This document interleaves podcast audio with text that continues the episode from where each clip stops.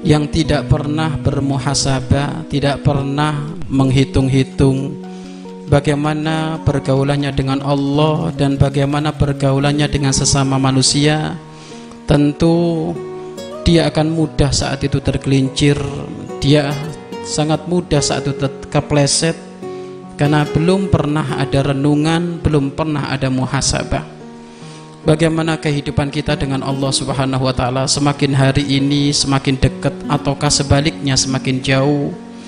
Begitu juga dengan sesama manusia.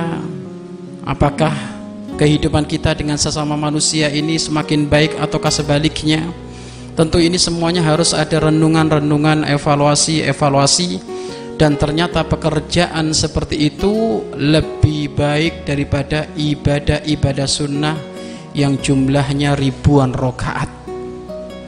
Jadi merenung urusan kedekatan kita kepada Allah ini ternyata pahalanya mengalahkan ibadah sunnah beribu-ribu rokaat. Karena renungan itu akan membantu kekhusuan dia di dalam mengabdi kepada Allah Subhanahu wa taala.